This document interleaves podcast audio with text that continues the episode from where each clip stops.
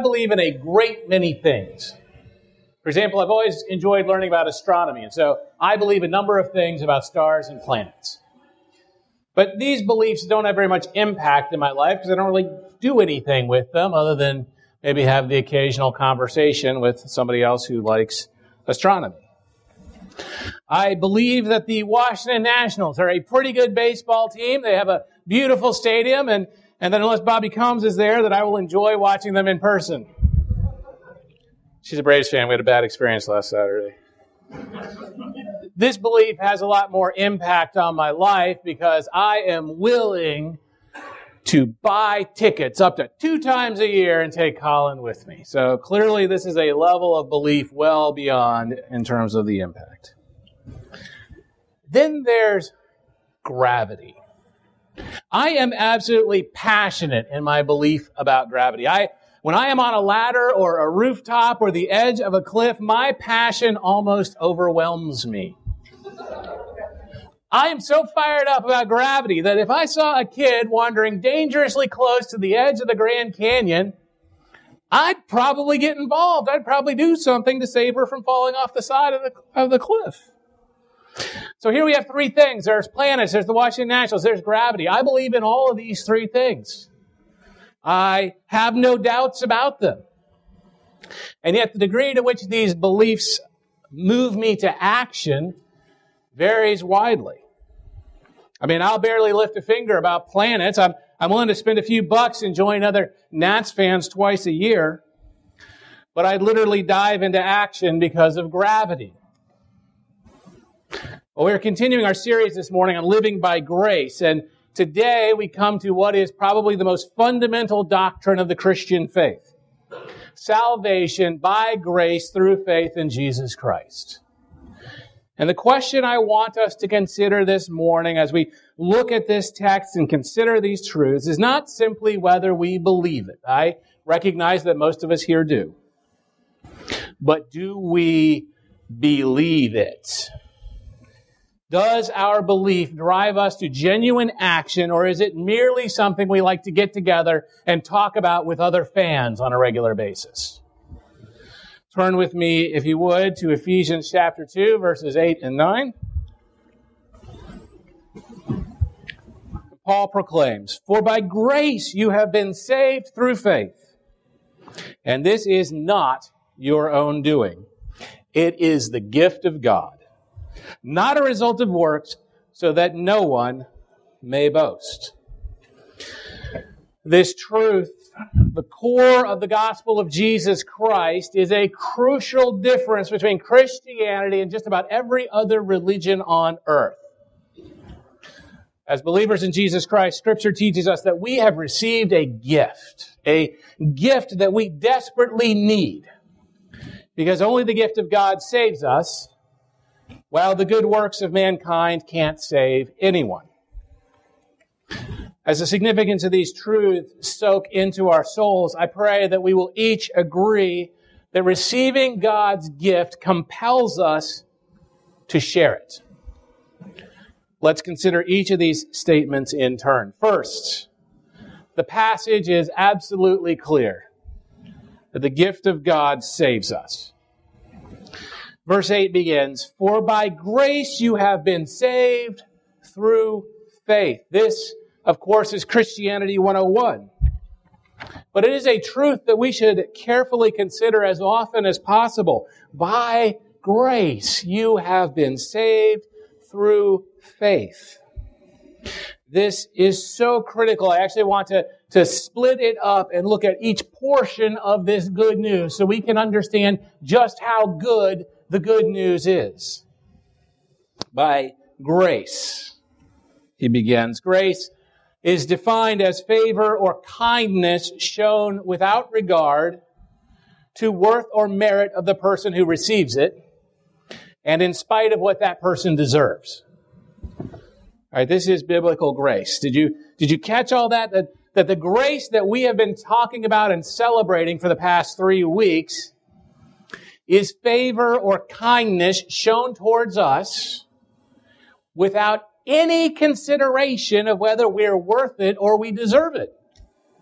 In fact, grace is never what we deserve or earn. Because as verse 8 continues, grace is the gift of God. You don't earn gifts, you receive gifts. Grace is a gift from God that we receive at a time when we are actively working against Him. When we are often hating Him, when we are deserving nothing from Him but His rightful anger.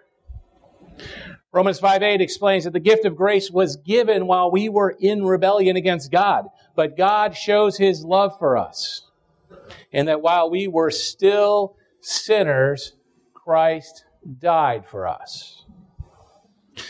If we think in terms of what we deserve, right? Americans love to think in terms of what we deserve. We deserve the punishment of God. Because we've each sinned, and at the time that God's grace found us, we were each addicted to sin. We deserved God's anger, but instead we received His love and His grace and not because of anything special about us, but because that's who God is. He is a God merciful and gracious, slow to anger, and abounding in steadfast love and faithfulness. We don't deserve grace. Let me be very clear. You don't deserve grace, and neither do I. That's what makes it grace. Each of us is naturally drawn to things that appeal to our eyes and to our, our minds and to our bodies. And, and even as they are luring us away from God and degrading us and, and hurting those around us and, and damaging us, we are drawn to these things. And before we receive the grace of God, even when we would have a moment of clarity, we would recognize our failures and, and we would, we would, what would we do? We'd, we're basically okay people, right? So we would vow to do better. We would double and triple our efforts to do better, uh, to do, to be good people. But eventually our willpower would always crumble. And we would commit the same old pathetic sins in the same old pathetic ways and we would just feel worse and worse about ourselves. Even once we receive the grace of God, even as believers, we still struggle at times with compulsions and attitudes and attractions and interests that don't honor God, that don't obey His desire for us to flourish and to bless those around us. And so though we are transformed by the Holy Spirit, we, we have a new heart and a new nature, our old nature, what Paul calls the old man, hangs around and tries to drag us away from obeying Jesus as we should. We don't deserve grace. We, we didn't deserve it before we believed, and we don't deserve it today. Yet God loved us so much that while we were still sinners, Christ died for us. That's the gift.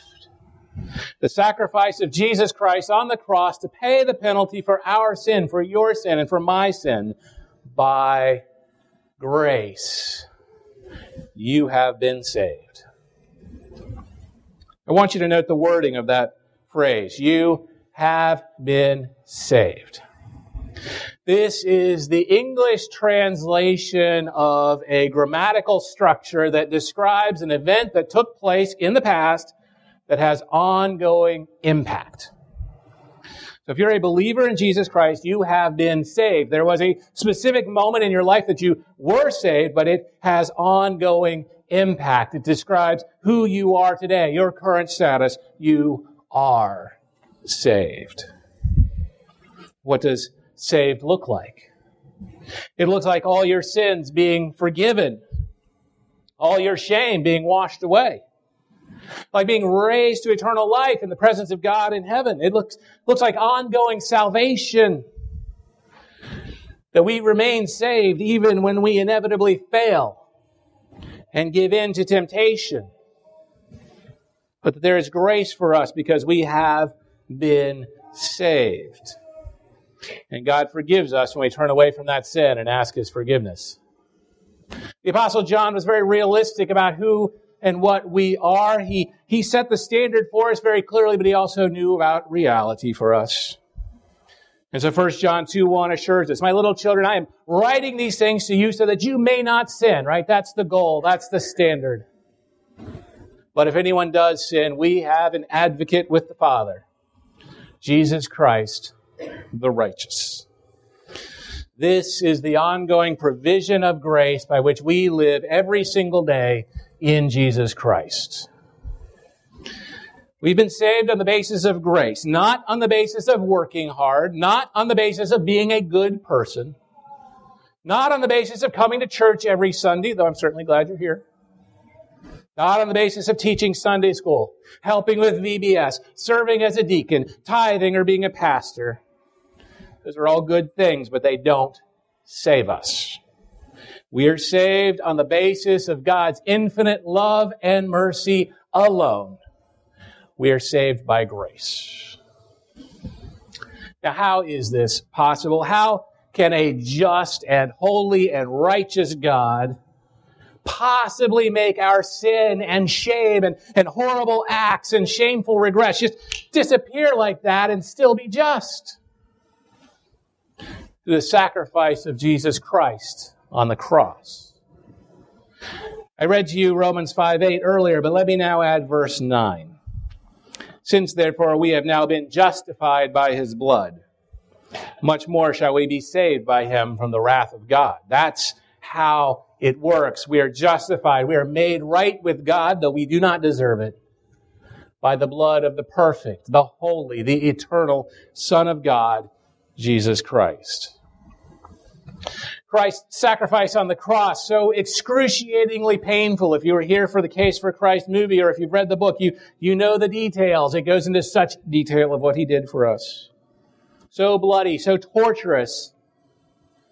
This is what we're going to gather around the Lord's table in just a moment to remember. And we will recall that out of his great love and mercy, Jesus voluntarily chose to take this path, to, to suffer one of the most horrifying deaths imaginable, to pour out his blood for our sin, to give his body over to be broken so that all who believe in him shall receive the gift of God. But to receive that gift, to receive salvation, we must believe. For by grace you have been saved through faith. Faith alone in Jesus Christ saves us. It is through faith that we receive forgiveness by the sacrifice of Jesus Christ. Paul explains this in Romans 5 1 and 2. Therefore, since we have been justified by faith, we have peace with God through our Lord Jesus Christ. Through him, we have also obtained access by faith into this grace in which we stand. And we rejoice in hope of the glory of God. Every believer in Jesus Christ is justified. That means they are declared not guilty of the many sins for which we are very clearly have committed. We are justified by faith. That's verse 1. Every believer in Jesus Christ receives access to God's grace, which we have been celebrating, His infinite grace for three weeks now but it is only through faith in Jesus Christ. That's verse 2. This is why Jesus was so direct and so clear in John 14, 6. I am the way and the truth and the life. No one comes to the Father except through me. Salvation by grace through faith in Christ is the gift of God. And this is a very good thing because God, the good works of mankind can't save anyone. That's the message of the latter parts of verse 8 and verse 9. Go ahead and advance to the next slide. And this is not your own doing. It is the gift of God, not a result of works, so that no one may boast. Your salvation is not cannot, never will be your own doing. It is not, cannot, never will be the result of doing good deeds. Now we, most of us here know this in our, in our head, right? But it still challenges us in our hearts so much to truly accept it because we love to rely on our good works. If I just run myself ragged at VBS, I'm a little more holy and I'm going to be good. I saved myself. No. Right, almost from the time, if you've spent time around a toddler, right? Almost from the time a toddler learns to talk, they start shouting, I do it myself. Right? Every parent's favorite and unfavorite phrase at the same time. This is the approach we try to take towards our own salvation. I do it myself. Good works help us in a lot of places. They help us succeed in school. They help us succeed in the workplace. They often help us succeed in relationships. And, and so they work so well in so many different arenas that we desperately want them to work for our salvation because then we control our salvation. We humans want it so badly. We've made good works the basis of every other major religion on earth. Islam, Judaism, Buddhism, Hinduism, Mormonism all rely on good works even if you're not a formal ism. And you just subscribe to the great American pseudo religion, and I've heard this so many times. That approach to salvation says, well, I'm a good person. I'm more good than bad. That should get me to heaven, right? This is, I think, the great American approach to not quite real religion. And it's a lie. The thing that this is, right? Nobody ever wants to point this out. This is actually the ancient Egyptian myth that at death your heart is going to be weighed. And if it weighs less than a feather, you're going to get a good afterlife. Right? As a civilization, we've really progressed a long way in 3,000 years. I actually think the Egyptians kind of understood the problem, right? They uh, weigh your heart and all the mess you've done against a feather and determine where you stand. They just, they didn't have a solution for the problem. Because even if you think you're pretty good, that, hey, you're a good husband and father. You're a loving wife or mother. You're a perfect model employee. You're a, a great student. You're an obedient child. You're a tither or a deacon, a Sunday school teacher or a preacher. Guess what? You're not good enough for the perfect creator of the universe. I know that my sin loving heart weighs more than a feather. And so does yours. Salvation can never be by works. Being a good person is never enough to enter God's presence. Before we accept Christ, even our good deeds are tainted. Because so often, if you look back and think about, why did I do that thing? Right? Usually there's a, there's a coating of either self-righteousness or martyrdom or both. And what that coating is covering is a rotten core of selfishness, self-promotion, and a desire for praise. But as believers in Jesus Christ, we embrace God's good news. Even when we were in the depths of our sin, we, we recognized it and, and grabbed a hold of it. Listen to Paul's words as he journeys from the depths of human depravity to the, to the very heights of God's grace in Romans 3 23 through 25. For all have sinned and fall short of the glory of God. That's the bad news. And are justified by his grace as a gift through the redemption that is in Christ Jesus, whom God put forward as a propitiation by his blood to be received by faith. Let us never forget that as we get our life together in a way that we think is really good, we are not redeemed and raised because of who we are or what we do. We have nothing to boast or brag about our holiness, our righteousness, our virtue. Instead, we are redeemed and raised because of who God is and because of what Jesus Christ did for us on the cross. Now, most of us here have known this for years, so you might be thinking, Brian, why are you telling me this stuff? Why don't you tell me some like really complicated passage that's super hard to understand? But my question this morning is, do you truly believe that your salvation has nothing to do with how good you are or how hard you work? Or how many things you do around the church, or how many things you do out in the community. And that it has everything to do with the finished work of Jesus Christ on the cross. Do you truly believe that no one will ever enter God's presence except by grace through faith in Jesus Christ? This is the message of the passage today. Do you really believe it?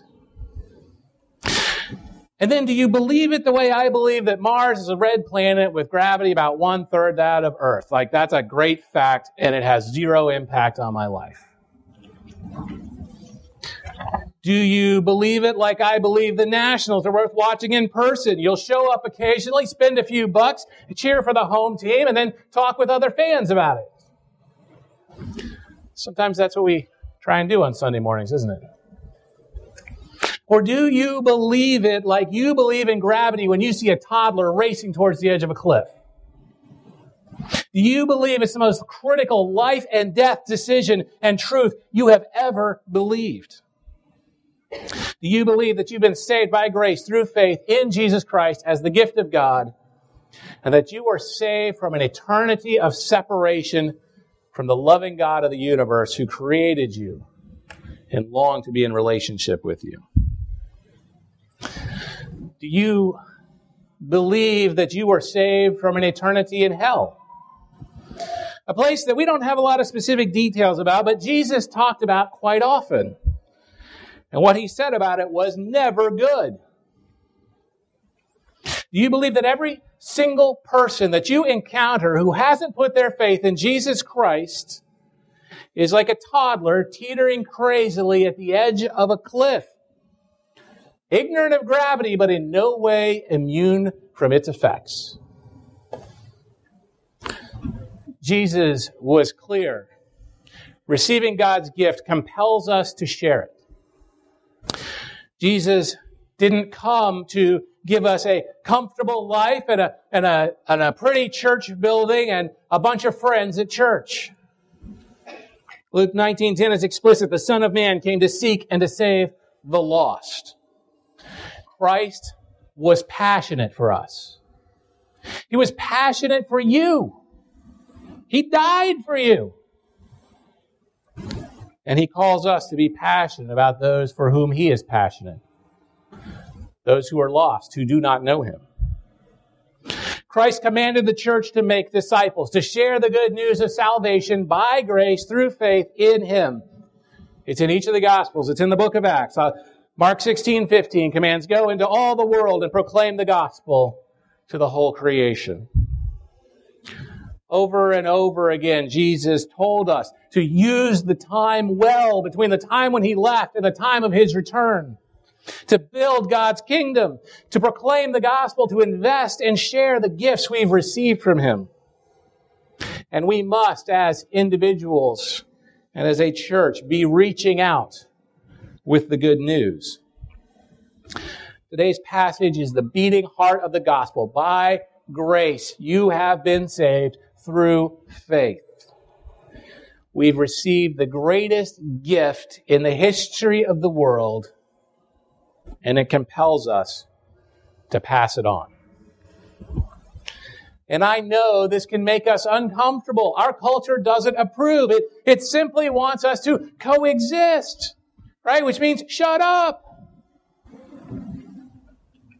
We don't want to risk friendships or comfortable work situations for the sake of the gospel, but, but everyone around us, everyone around you who is not yet trusted in Jesus Christ is charging towards the edge of a cliff. And we don't know, right? Eventually gravity is going to take over and we don't know the moment when that is going to happen. It could be today. It could be 10 years from now. It could be 80 years from now. We don't know and they don't know, but gravity will eventually take over. Every person who doesn't know Jesus, whether they're a friend, a neighbor, a coworker, a, a loved one, or a complete stranger, is standing on the edge of eternity with no hope and no escape. This is about something even bigger than life and death. Do you truly believe that? If so, then we need to break out of our comfort zone and our habits and our silence. We need to live by grace. And that doesn't just mean enjoying our salvation and receiving God's provision for our daily support and walk through life. It means working hard to pass that gift on to others. We've received the greatest gift of all, right? Forgiveness for our most disgusting and revolting and disgraceful sins. We have received cleanness, no matter how filthy we once were. We are raised up, no matter how deep. we've sunk. Restored to life, no matter how spiritually dead we were. If we truly believe this, how can we keep it to ourselves? How can we stand by silently and watch people walk off a cliff? If you truly believe this, then in just a moment we are going to gather together as a body. And, and what we have is for you then. We're going to gather around the Lord's table. We're going to celebrate the very sacrifice that made God's gift possible. As Christians have done for centuries, we're going to unite as one body to observe the Lord's Supper, just as Jesus instructed. So as we gather, please understand what we gather to remember. Remember the price Jesus paid for our freedom. The price Jesus paid for our new life. The price Jesus paid for the gift of God given to us by grace through faith.